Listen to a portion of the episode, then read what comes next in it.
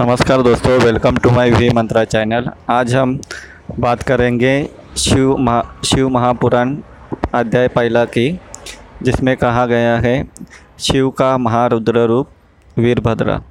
चलिए सुनती है इसकी कहानी।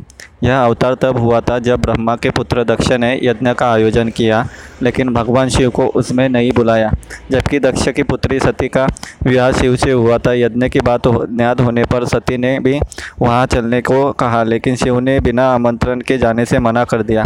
फिर भी सती जीत करके अकेली वहाँ चली गई। अपने पिता के घर जब उन्होंने शिव का और स्वयं का अपमान अनुभव किया तो उन्हें क्रोध भी हुआ और उन्होंने यज्ञ वेदी में कूद कर अपनी देह त्याग दी जब भगवान शिव को यह पता हुआ हुआ तो उन्होंने क्रोध में अपने सिर से एक जटा उखाड़ी और उसे रोष पूर्वक पर्वत के ऊपर पटक दिया। उस जटा के पूर्व भाग से महाभयंकर वीरभद्र प्रकट हुए। शास्त्रों में भी लिखा इसका उल्लेख लिखा हुआ है।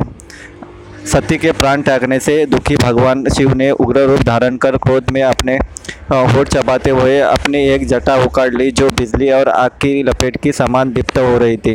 ससा खड़े होकर उन्होंने गंभीर अट्ठास के साथ जटा को पृथ्वी पर पटक दिया। इसी से महाभयंकर वीर वीरभद्र प्रकट हुए।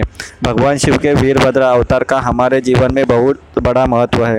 यह अवतार हमें संदेश देता है कि शक्ति का प्रयोग वही करें जहाँ उसका सदुपयोग हो। वीरों के दो वर्ग होते हैं, भद्र एवं अभद्र वीर। राम, अर्जुन और भीम वीर थे। रावण, दुर्योधन और कर्ण भी वीर थे, लेकिन पहला भद्र यानी सभ्य वीर वर्ग और दूसरा अभद्र, यानी असभ्य वीर वर्ग है।